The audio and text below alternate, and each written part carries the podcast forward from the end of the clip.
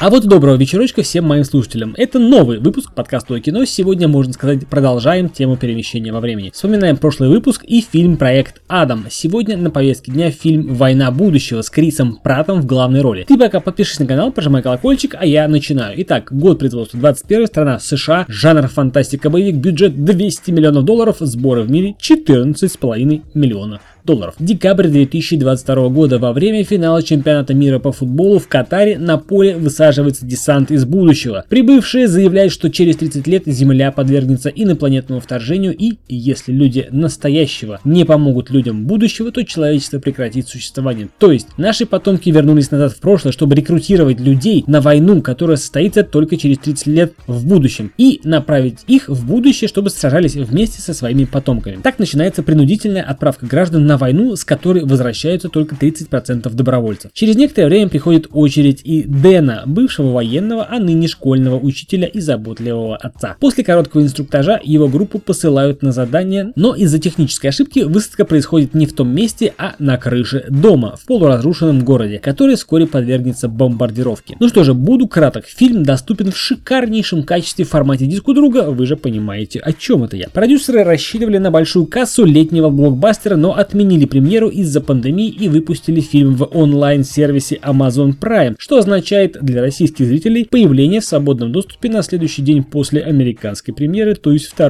июля 2021 года. Профессиональные критики этот научно-фантастический боевик просто закидали помидорами после того, как забили ногами премьеру этого фильма. Но мы не будем говорить о сюжете, не будем говорить о механике, а самое главное, не будем говорить о смыслах перемещения во времени и рекрутирования своих предков на войну, которую наши потомки не смогли выиграть. Не будем, потому что если начинать, то фильм можно выкидывать на помойку сразу. И уж извините, закидать сию картину какахами сможет даже школьник и в принципе будет отчасти прав. Но мы тут за справедливость, а потому скажем так. Сюжет поверхностный, сырой, местами глуповатый. Но это фишка всех развлекательных фантастических боевиков. Вспоминаем «Звездный десант» или «День независимости», «Грань будущего», «Морской бой» или «Тихое место». Если нравятся такие фильмы, то «Война будущего» вам тоже зайдет. Бессвязный сюжет отдаленно напоминает нам идею сохранения будущего для наших потомков, которая была представлена в фильме «Интерстеллар». Ну, вы помните, отец любит дочь, изменение климата и так далее. «Война будущего» — это прямолинейный боевик, хитросплетение истории, сюжетные повороты, отсылки и пасхалки — все это чуждо этому фильму. Это просто агрессивный боевик, в котором агрессивные инопришеленцы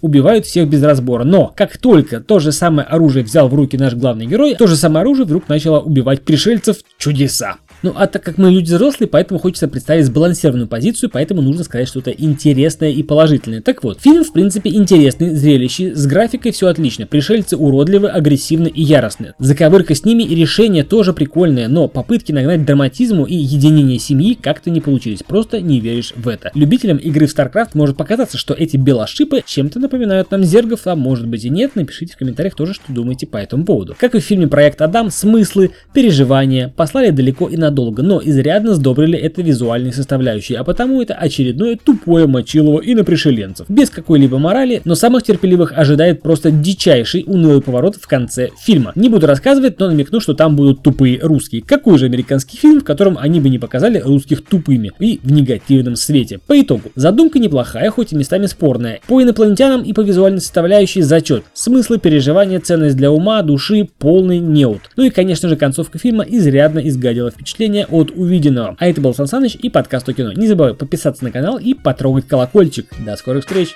Пока.